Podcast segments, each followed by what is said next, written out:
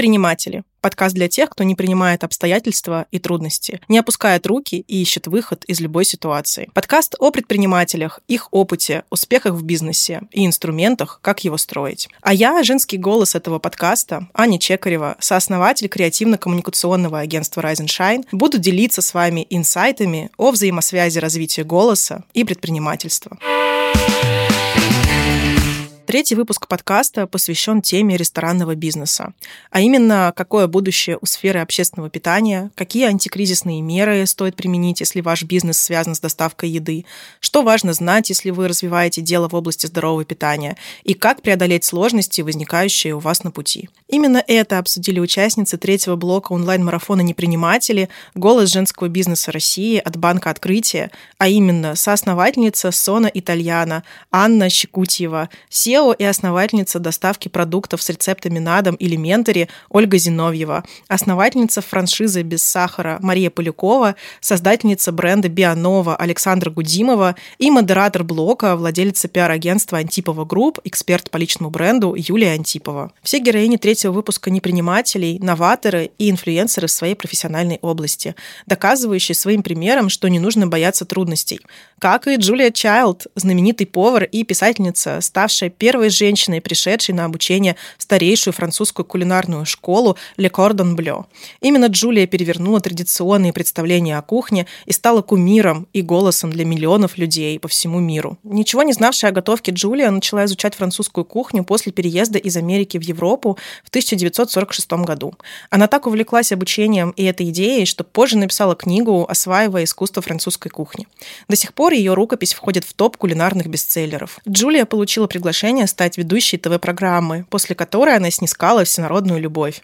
Джулио, как и наших героинь выпуска, можно назвать предпринимателем. В свое время вместе с подругами она основала кулинарные курсы под названием «Школа трех гурманов». Джулия Чайлд задала тренд не только в кулинарии, но и в бизнесе, и на телевидении. А о том, какие тренды сейчас можно наблюдать в сфере ресторанного бизнеса, поговорили со основательницей ресторана «Сона Итальяна» Анна Щекутьева и модератор блока Юлия Антипова. Юлия начала беседу с вопроса о популярности доставки в наше время. Вот у вас на данный период доставка, она активно работает или все-таки а, есть снижение, там, не знаю, спроса на данную услугу, на данный тренд? Ну, снижения нет, она работает активно. Второе, электронное меню вытесняет бумажное. Вы, не знаю, там с коллегами по цеху там смотрите о том, что насколько, на ваш взгляд, электронное меню сейчас будет более актуально, нежели бумажное? я в этом не уверена, что оно будет актуально, ну и по собственному опыту, куда бы мы ни пришли, а, нам везде дают бумажные. За гостями наблюдаю, когда они приходят, им хочется, ну все-таки люди, они любят глазами, они смотрят, э, им надо вот взять, посмотреть, обсудить. Э, то есть вот этот, не знаю, я бы это трендом не назвала. Может быть, там, не знаю, в каком-то более далеком будущем, да, но Пока не уверена в этом. Бумажные электронные чеки. Давайте, раз мы с вами проговорили про электронное меню, которое вытесняет бумажное, да, ну или там, по крайней мере, задумываются люди об этом, то как вы считаете, вот что касается там чеков, вот ваше личное отношение как ресторатора? Мы всеми силами пытаемся э, уменьшить расход чековой ленты, э, потому что и электронные чеки, но технически на данный момент это очень сложно сделать. Чтобы дать электронный чек человеку, нужно вбить его, например, электронную почту. А когда у нас э, там полная посадка, еще зал людей стоит или человек торопится, он не будет диктовать электронную почту, чтобы этот электронный чек пришел ему на почту. Хотя очень mm-hmm. бы хотелось. А если мы говорим про ограничение потребления пластиковой посуды, вот, например, вы же свою еду, да, и продукты, вы вот в чем доставляете? И столкнулись ли вы там с данной проблемой о том, что сейчас поговаривают, там пакеты должны быть более экологичные, например, посуда, если вы доставляете в пластике, да, то есть э, ее тоже нужно э, менять. Вот в данном направлении какая идет работа? Мы обратили внимание, знаете, на что? Э, пластиковые цифровые приборы, вот э, как только один из агрегаторов, а, у них в заказе, они отключили приборы. То есть, чтобы себе ну, заказать на доставку приборы, нужно прям действие сделать. У нас уменьшилось потребление, вот именно объем закупаемых нами одноразовых приборов, я не знаю, раза в три, наверное, уменьшился. То есть э, мы видим то, что люди, как бы они им не нужны на доставку, эти одноразовые приборы, они нужны очень редко, когда действительно на улице или в офисе нет дом, э, столовых приборов. Вот. И когда на это делаешь прицельно акцент, уменьшается потребление. Вот. Мы своих всегда спрашиваем, гостей приборы нужны, как правило, там 95% говорят, что они им не нужны. В плане упаковки мы стараемся использовать, вот у нас паста, она в полипропиленовых контейнерах а, под запайку. Мы ее продаем, и это продукт, это упаковка, она подлежит вторичной переработке. Вот. Что нас тоже несказанно радует. Одним из трендов в ресторанном бизнесе в последние годы также стала ориентация на здоровое питание. О нем мы поговорим чуть позже, а сейчас продолжим слушать беседу Юлии и Анны о важности человеческого ресурса и кадров в ресторанном бизнесе на что делаете акцент по подборке кадров. Ведь, насколько я знаю, вообще в сфере ритейла, в сфере там, ресторанного бизнеса это неважно, рестораны, это быстрое питание и так далее, очень большая текучка. Что, на ваш э, взгляд, тренд забота о людях? Я такой старовер, грубо говоря, да, я смотрю на предыдущие места работы, вот, и если я вижу, что человек э, месяц там поработал, месяц там поработал, то для меня это показатель того, что у нас он не задержится. Вот, поэтому я приглашаю на собеседование, но для меня это принципиальный вопрос. Ну, мы транслируем ценности, то есть кроме заработной платы должны быть еще какие-то ценности компания да, должна транслировать, чтобы человек остался. То есть э, одна заработная плата, она мотивировать не может. Вот. Отношение к людям, то есть отношение собственника персоналу, да, либо ну, там, я к ним отношусь как к команде, как к людям, которые приносят нам доход, как к людям, на которых идут гости, да, особенно вот бариста там, они у нас знают э, наших постоянников прекрасно. Они приходят и говорят, мне как всегда. То есть вот э, и у нас нет жесткого контроля. То есть у нас есть определенные там регламенты, но если произошла какая-то ошибка, то мы эту ошибку разбираем, но за это ну, не ругаем, если так образно выразиться. И все об этом знают. А вы сами ошибаетесь? как руководитель? Ну, я ошибаюсь, конечно. Я ошибаюсь и на этих ошибках учусь. Делаю выводы и иду дальше. Собственнику вообще нужно учиться постоянно. Вот, какие-то там, не знаю, вебинары, курсы, еще что-то. Иначе он управлять не сможет, он расти не сможет. Вот. Ну и то же самое для персонала. Во-первых, э, если персоналу давать возможность учиться, люди понимают, что о них заботятся. Это факт. Во-вторых, они узнают что-то новое. Это тоже факт. А если человек без опыта? Если к вам придет человек из другой сферы, вы готовы такого человека, не знаю, рассмотреть к себе в команду, обучить и так далее? Или, на ваш взгляд, все-таки лучше брать э, сразу профессионалов? Смотря на какую должность. Если это должность операционного директора, то, конечно, с опытом. Вот. А если это должность э, линейного персонала, то, в принципе, можно и без опыта взять и научить. Главное, чтобы человек обучаемый был и хотел учиться. Стремление к знаниям – это двигатель нашего роста, как и любопытство. Джулия Чайлд стала известным кулинаром после того, как решила узнать детали приготовления блюд французской кухни. В процессе учебы Джулия подметила, что одних хороших продуктов недостаточно. На вкус влияют множество факторов. Правильная посуда, время, температура, специи и многое другое. А свой экзамен в кулинарной школе знаменитая Чайлд сдала со второго раза. Это доказывает мысль, что главное в процессе учебы – не бояться совершить ошибку. Точно Точно так же, как и в бизнесе, и особенно в кризис. А как управлять бизнесом в питании в кризисные периоды, рассказала основательница сервиса для удобной готовки дома Elementary Ольга Зиновьева. Мы на своем примере Elementary уже прожили несколько кризисов. Собственно, мы запускались в 2014 году, уже очень давно, как раз в один из предыдущих э, кризисов. И, наверное, наш опыт говорит о том, что хорошо поделить кризис на несколько частей, первая из которых – это просто стабилизация а, бизнеса. Мы с этим сами столкнулись после 24 февраля. И почему стабилизация нужна, как мы думаем, в еде, это потому что еда стоит на самом деле достаточно близко к а, чувствительному спросу. И вот на примере последних месяцев мы видим, что а, бизнесы, там и наши, и наших а, коллег часто оказываются в своеобразных ножницах, потому что, с одной стороны, достаточно быстро начинают расти расходы, а, я думаю, что многие это видели на примере кратного часто роста некоторых позиций, которые использовались в меню.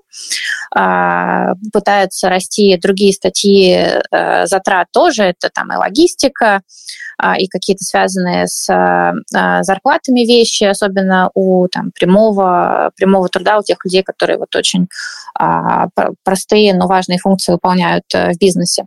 С одной стороны. С другой стороны, мы как бизнес, ориентированные на жителей больших городов, которые там могут э, а, все-таки себе позволить не только поход э, в пятерочку, но и какие-то удобные и а, классные для себя решения, э, сталкиваемся еще и с тем, что в какой-то степени снижается спрос. Достаточно серьезное снижение в объеме, оно тоже произошло, и, и соответственно, что это означает для бизнеса? Для бизнеса означает, что мы, которые привыкли расти там на, на в полтора-два раза э, в год, и у кого, естественно, были планы на то, чтобы в этом году э, тоже совершить э, такие же движения, столкнулись с ситуацией, что нам нужно очень резко менять, менять, менять свой план, прежде всего заниматься не тем, что мы планировали, не ростом, а вот именно как поддержанием бизнеса.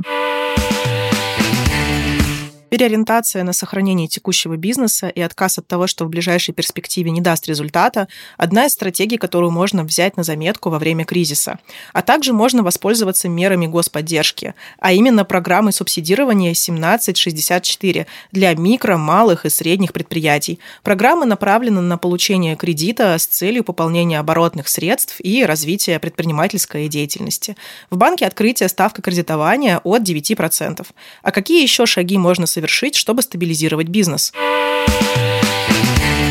Мы закрыли вообще все новые проекты, отказались э, от э, каналов, которые для нас на тот момент э, были только вот такими новыми. Для нас это, например, был проект с X5 и с, и с еще одной сетью, ритейл-сетью. Мы поставили это все на холд. С другой стороны, мы поставили на холд найм. Нам пришлось сокращать зарплаты. Мы это сделали достаточно быстро. Я думаю, что это то, что позволило нам в итоге достаточно а, ну, быстро прореагировать на ситуацию, быстро ее стабилизировать.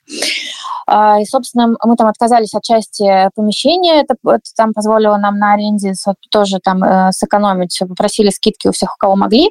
Собственно, вот это, наверное, такая первая фаза стабилизации. Ее, мне кажется, лучше, ну вот по нашему опыту, чем быстрее проходить, э, тем лучше, а, потому что дальше вот второй этап, э, который мы для себя выделяем, это Э, фокус на своих э, сильных сторонах. Э, мне кажется, что в кризис нужно прежде всего базироваться на том, что, что, что ты умеешь делать хорошо, а, ну, потому что любые новые вещи, любое, любое обучение себя чему-то новому – это как бы дополнительные риски, которые ну, там, в мирное время могут по-разному сыграть, а в тяжелой ситуации, ну, в любом случае, это, в общем, это риски умноженные на риски. Вот, поэтому второй этап, который мы для себя выделили, а, это просто для себя очень, очень четко выписать, на что мы делаем ставку с точки зрения того, что мы умеем лучше всего.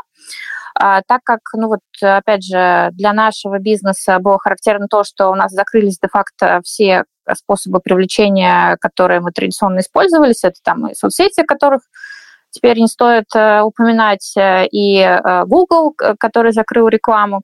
Соответственно, поток новых клиентов именно с платных каналов, он ну, де-факто из тех каналов, которые были раньше, прекратился, с одной стороны. С другой стороны, мы понимали, что текущие клиенты – это, наверное, вот то, те люди, которые, благодаря которым бизнес может выстоять. А, поэтому мы, соответственно, для себя сделали упор на том, что наша задача – это работа с уже существующей базой клиентов э, прежде всего, и только когда мы понимаем, что там все хорошо, мы будем э, пытаться настраивать какие-то новые новый канал привлечения. Из этого мы сделали второй вывод. Мне кажется, он релевантен там не только для именно бизнеса доставки или там для бизнеса продуктовых наборов, но и вывод про то, что, вывод про то, что лояльность клиентов и качество а, качество продукта вот в такой тяжелой кризисной ситуации, это, наверное, то, что, опять же, позволяет э, бизнесу выстоять, потому что чем, чем выше ваш э, ретеншн, чем э, меньше клиентов отваливаются в такой сложной ситуации, тем, э, кажется, у бизнеса больше шансов на то, чтобы а, выстоять и где-то даже стать э, сильнее. Третий момент э, такой неочевидный, но мы для себя решили, что, возможно, кризис — это как раз тот момент, когда а, можно вот разобраться с теми проблемами, с которыми долго, может быть, либо руки не доходили, либо казалось, что они какие-то такие там достаточно сложные. В нашем случае это была такая реорганизация внутри команды, перераспределение функций.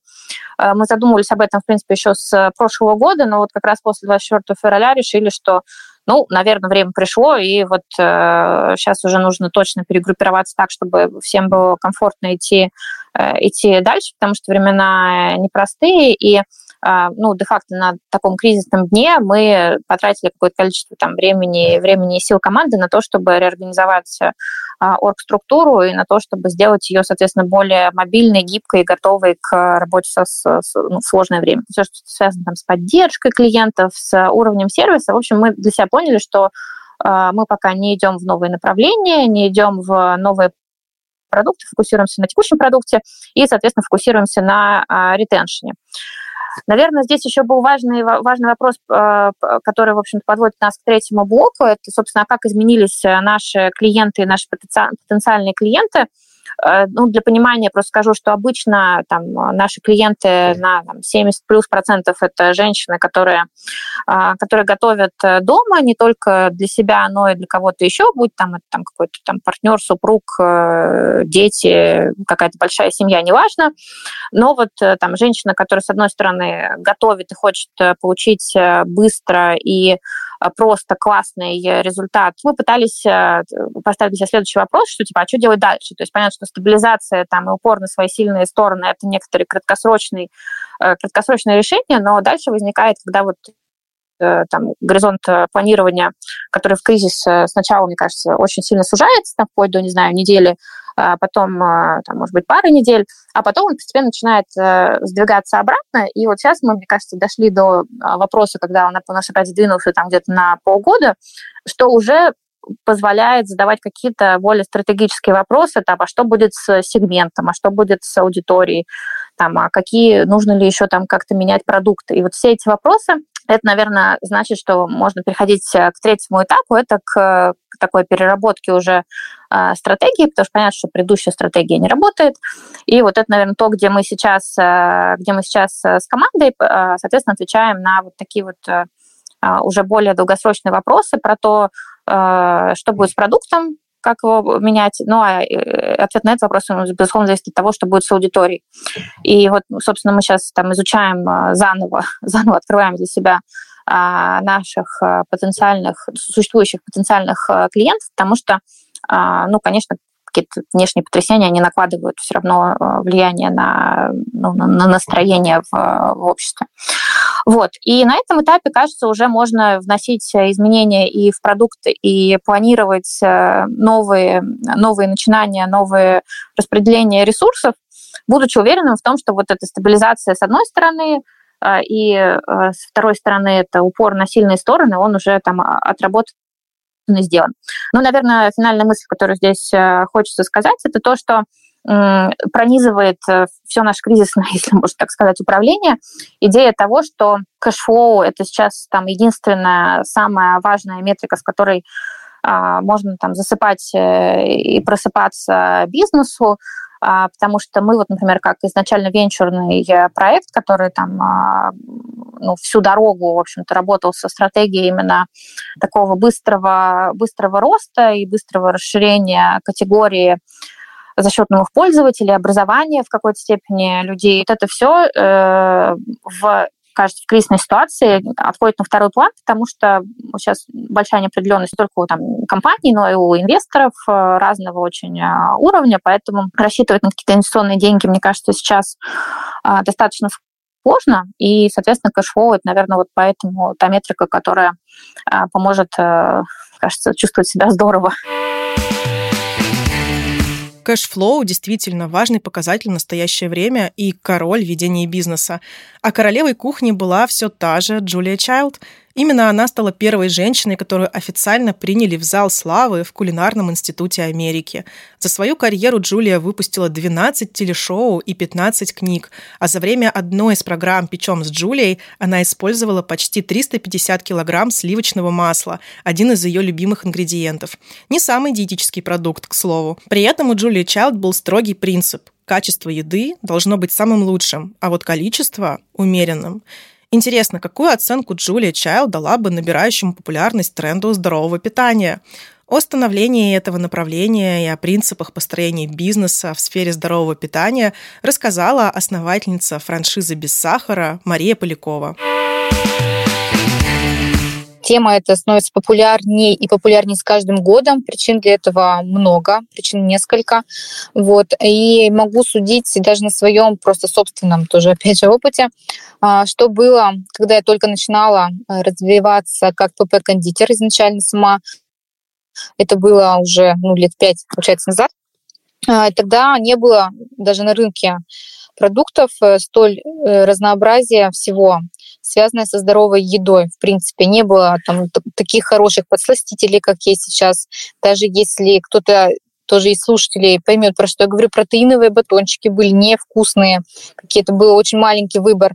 И даже мука. То есть если мы все привыкли к пшеничной муке, обычной, стандартной, из которой пекли наши мамы, бабушки, и вот э, несколько лет назад, там пять лет назад возьмем, а, на прилавках э, магазинов э, можно было купить там пшеничную муку и ржаную легко. А чтобы найти, к примеру, какую-то альтернативную, например, кукурузную, нужно было поискать, то есть не, не было в большом доступе этого. А сейчас а, вы придете даже в небольшой магазин продуктов, в небольшой, даже не говорю про супермаркет, стеллаж, где будут подсластители стоять, где будут стоять не только пшеничная и ржаная мука, там будут еще какие-то виды муки наиболее полезные, вот, или цельно смолотый, то есть цельно смолотое зерно а, цельнозерновая мука может называться. То есть даже основываясь на этом, можно сказать, что это все становится популярнее и популярнее. То, то есть если говорить про большие сетки э, магазинов, то есть супермаркеты, которые то есть, затрагивают многие города России, то там уже тоже эти прилавки становятся все больше и больше, открываются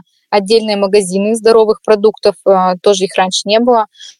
А сейчас они, то есть не в одном, не в единственном количестве, разные фирмы не по одному магазину. Вот если только вот поэтому судить уже, то есть можно сказать, что спрос растет. Сколько нужно денег для старта? А как же дальше а, продвигать и находить свою аудиторию? Я могу сказать про свою франшизу, что а, вложения окупаются очень быстро, особенно если это города-миллионники. А, кто знает, про что речь, и про, если говорить про франшизы и вообще про открытие бизнеса, обычно считается нормальным и средним показателем, когда окупаемость, то есть вложений ваших инвестиций а, примерно там за год и чуть более, да, возвращаются к вам эти деньги, и вы начинаете уже там в плюс работать. Что касается, к примеру, моей франшизы, стоимость у нее очень низкая на данный момент, а, потому что мне хочется, чтобы она пошла то есть, в разные стороны России и помогла многим а, женщинам то есть, открыть свое дело любимое. Вот, и вложение здесь э, буквально в районе 100 тысяч рублей. То есть стоимость франшизы у меня ранжируется от 57 до 97 тысяч в зависимости от э, того, сколько населения в вашем городе. А вложения на рекламу туда уже включены, самые небольшие первые.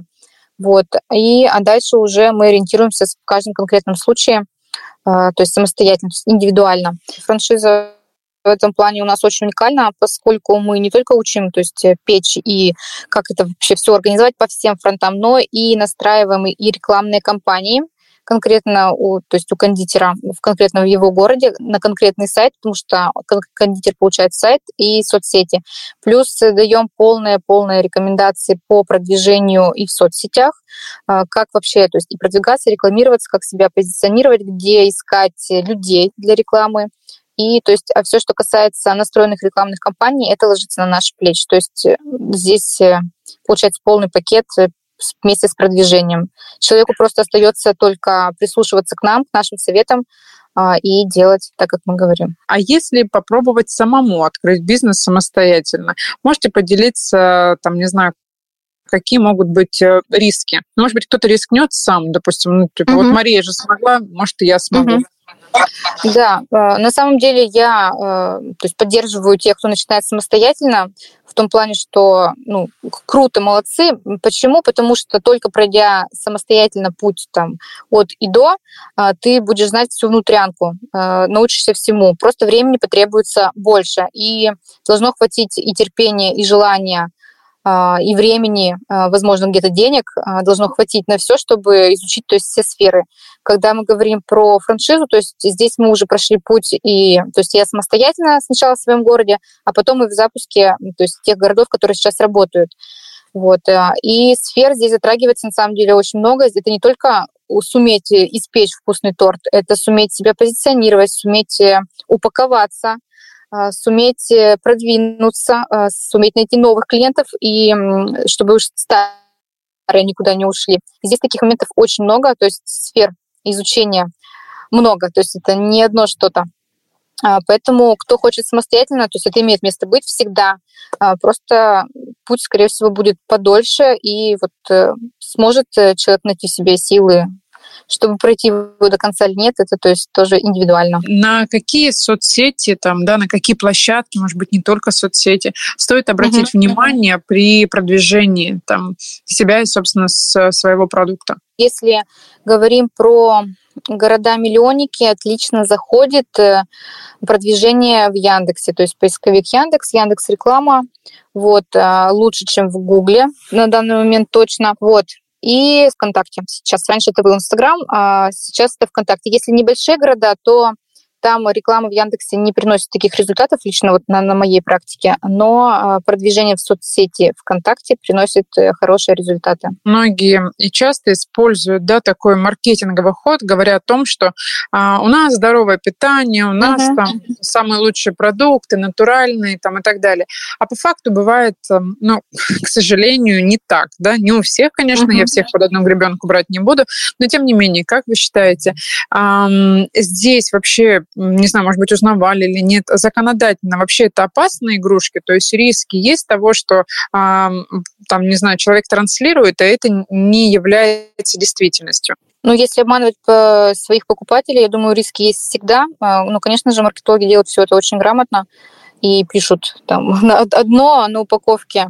И человек это понимает по-своему, а по факту оказывается не так. Но то есть это такой скользкий момент, который я никогда не поддерживаю. Вообще считаю, чем ты честнее со своим э, покупателем, тем покупатель скорее захочет к тебе вернуться. Даже если ты допустишь где-то ошибку, но будешь честным да, с, э, со своим покупателем, то он скорее готов будет тебе простить ошибку, но, то есть и вернуться к тебе, когда ты там что-то изменил у себя и исправил эту ошибку, потому что он будет тебе верить, вот, нежели ты обманываешь. А юридически, да, это как бы то есть здесь э, маркетологи просто очень хитрые. Вот и все. Насколько, на ваш взгляд, вообще вот это кондитерское здоровое питание да, а, будет еще трендом? Не будет ли это так, что это вспышка, и там буквально через год уже, не знаю, не совсем будет актуально, и, собственно, даже те, кто вложился, там, подумают о том, что они потратили время, могли бы что-то другое присмотреть? Не является вспышкой, потому что я здесь уже тоже нахожусь э, тем, чем я занимаюсь, занимаюсь не один год, и и вижу тенденцию к росту. И можно посмотреть статистику по тому, что люди вообще, какую диетическую продукцию, вернее, даже не диетическую, а десертную продукцию они предпочитают. И последние данные, которые я находила, говорили о том, что э, люди, даже которые предпочитают классические десерты, то есть с сахаром, они все равно хотят уже, чтобы они были наиболее качественные, то есть чтобы там был качественный шоколад, чтобы там было э, содержание без различных химий и консервантов. То есть люди готовы платить уже дороже даже за классические десерты, лишь бы они были то есть с минимумом сахара а, и приближены к максимально к полезным. Поэтому я думаю, что нет, это не будет э, являться, то есть это не может закончиться через год, там, через два и, скорее всего, через пять, потому что все больше людей задумываются о здоровом питании, диабетики, аллергики, они никуда не уходят, и тоже, к сожалению, таких людей становится все больше, и детей в том числе. Люди, которые худеют, вот только взять одних людей, которые худеют, они тоже будут всегда, которые захотят скушать торт с низким содержанием калорий. Вот. Ну и здоровыми мы все с вами хотим быть. Еще вопрос поднимался не так давно про то, что после ковида, то есть те люди, которые переболели ковидом, у них э, повышенный уровень сахара, то есть это тоже в ту же копилку. А, и это не все еще, причем категории граждан, категории людей, которым так или иначе может быть интересна и полезна выпечка именно без сахара. Мария рассказала, что важно быть честным со своим покупателем. Чем прозрачнее вы ведете дело, тем охотнее к вам будут возвращаться и тем больше будут рекомендовать друзьям. Принцип честности транслировала и Child. Во время записи программ она одна из первых, кто начал общаться не с камерой, а именно со зрителем. Джулия стала голосом аудитории. Во время съемок Чайлд спокойно могла общаться со зрителями и при этом признаться, что у нее не поднимается тесто или не получается суфле. И именно такая открытость подкупила миллионы телезрителей, которые могли ассоциировать себя с телезвездой. О запуске честного бизнеса и о том, с какими трудностями можно столкнуться на старте собственного бренда полезных продуктов без сахара Бионова, рассказала его создательница Александра Гудимова. Мне хотелось выходить на более массовый рынок, и я увидела в 2014 году такую нишу, как э, снеки, э, различные виды сухих завтраков, и просто скупила все, что было на рынке. Это был первый этап моего э, старта проекта. Скупила во всех магазинах, от э, бюджетных магазинов до премиальных магазинов, все виды сухих завтраков – ознакомилась с их составом, поняла, что очень много на рынке добавленного сахара, что очень мало продуктов быстрого приготовления с нормальным составом, где нет пальмового масла, где нету каких-то дешевых цукат, которые заварены в сахаре, э, где нет сверху еще добавленного сахара. И вот так вот у нас а, сформировалась наша рецептура, э, можно сказать, такая, э, в нашем маленьком у нас тогда было R&D отдел очень маленький, один человек работал, начальник лаборатории, и вместе с ним мы разработали рецептуру, поехали в различные европейские компании, и тем самым э, просто поняли, какое оборудование используется для производства таких продуктов, э, нашли через интернет э, этих производителей, э, купили у них ноу-хау, скажем так, да, как это делать, как рецептуру адаптировать нашу лабораторную на промышленном масштабе. И вот так вот запустился проект в 2014 году под моим руководством. Это был бренд новый, созданный в компании Бионова. Ниша была абсолютно новая. И именно с этим продуктом мы начали выходить уже в торговые сети, на рынок FMCG напрямую, заключать контракты. Все, что я делала, свои расчеты э, были на фоне до событий политических, экономических 2014 года. И проект мы делали целый год, то есть рецептура, покупка оборудования. Все это заняло 12 месяцев. И ситуация экономическая, политическая поменялась, и все мои расчеты с точки зрения бюджетов на продвижение маркетинг нового товара а, слегка разрушились, ну, откровенно говоря, полностью разрушились. А, маржа достаточно сильно съелась а, и курсовой разницей, да, потому что все равно валютная составляющая в себестоимости наших продуктов достаточно высокая, потому что мы используем и орехи импортные, и виды вот эти все сублимационные сушки. Это все произведено на импортных, импортных, к сожалению, ягодах, потому что в России у нас нету а, производителей сублимации, которые используют ягоду а, российскую. Вообще, что такое сублимация? Это когда выжимают влагу, да, вытягивают влагу из ягоды, и российские все сорта, клубники, там, малины, они так, очень водянистые. И вот э, мы используем, к сожалению, импортное сырье, и поэтому валютная составляющая менее водянистые сорта ягод, и, э, к сожалению, составляющая до сих пор у нас достаточно высокая. И поэтому на фоне 2014 года вот это был первый кризис при старте, когда рас, расчеты были одни, а по факту мы вышли на рынок с чуть-чуть более дорогим продуктом получился, чем э, рынок ожидал. И вот первый, первый такой кризис, если у нас сегодня тема кризисов и как мы их преодолевали, это было как поставить продукт на полку, который примерно на 30-40% выше выше других производителей, а, и как конкурировать было с достаточно крупными FMCG-компаниями международными, которые уже стояли на полке в сетях РФ. И, естественно, мы стали сначала стандартно рассылать презентации байерам, рассказывать о продукте, о его ценности. А, продукт всем очень нравился по вкусу, но все упиралось в то, что когда мы делали какие-то продажи небольшие, то товар не уходил ввиду того, что цена была достаточно высокая. А что сети, вообще торговые сети продают? Они продают сантиметры полок, и, естественно, э, что ты не сделай, там, не знаю, какие знакомства не имей, а, возможно, какие листинги не плати за входы. Если товар не будет уходим, он будет уходить с полок и заменяться на более товарооборачиваемые продукты. Тогда мне очень повезло, потому что, вы знаете, как я люблю фразу «любая проблема – замаскированная удача», и э, тогда как раз-таки была эра э, взлета социальных сетей в виде Инстаграма, там, Ютуба, Фейсбука, и очень мало было коммерческих организаций, которые продвигали вот FMCG-продукт через новые медиа, через новые СМИ. Мне кажется, мы были одни из первых российских компаний, которые зарегистрировали э, группы в социальных сетях и начали очень активно работать э, с лидерами мнений. Это был 2014 год. Тогда еще не было понятия, мне кажется, даже блогеров. Тогда были какие-то медийные люди, которые пришли с телеканалов или там актеры. И вот так степ-бай-степ мы начали работать с ними и делать какие-то предложения им. Сначала просто на попробовать сделать обзор, кто-то делал это абсолютно от чистого сердца и по бартеру, грубо говоря, потому что продукт очень нравился. И где-то там от года к году мы начали уже набирать пул наших амбассадоров – и очень массово стали присутствовать в социальных сетях. Наверное, эту историю никогда бы никто бы и не узнал, если бы в 2016 году э, Forbes нас не поставил в лист э, как один из лучших новых брендов 2016 года. Uh, то есть мне позвонили просто в офис, сказали, это редакция Forbes, вы попали в один в рейтинг лучших брендов а, по нашей версии, и, пожалуйста, дайте интервью, тогда вот, в общем, в целом о вас узнает большее количество людей. И это сыграло таком, таким классным триггером для больших крупных сетей, потому что мы стучались там в сеть Тандер, э, э, да что ж там, в сети более там не федерального, там регионального до масштаба в азбуку вкуса. И э, очень было много отказов ввиду того, что нас никто не знает. И после этой публикации, ну так карты сложились, что нам стало легче входить в сети, плюс работа очень активная с различными офлайн мероприятиями.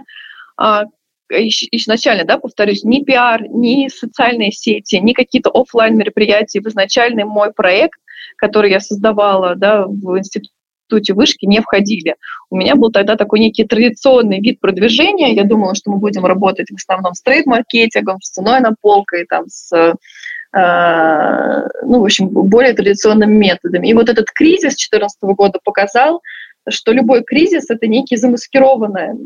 Надо искать какие-то другие методы, не только продвижения, да, но и другие методы. Вот в том смысле и есть предприниматель, когда он видит возможности там, где их нет. И мне кажется, мы их увидели, наша команда собралась, и вот за 8 лет мы сейчас сегодня присутствуем ну, во всех федеральных сетях страны, Э, уже не только развиваем свой бренд Бионова, и Бионова это уже не только одна гранола позиция, там, там, я имею в виду как вид продукта, но мы уже делаем и различные батончики, и каши, и супы, и сегодня у нас уже более 200 SKU торговых позиций под этим брендом, но и мы делаем очень много, производим STM, это собственная торговая марка сетей, мы производим э, товар для вкус, вилла, для перекрестка, для X5, для ленты, для Э, для аптечных сетей, и сегодня находимся там.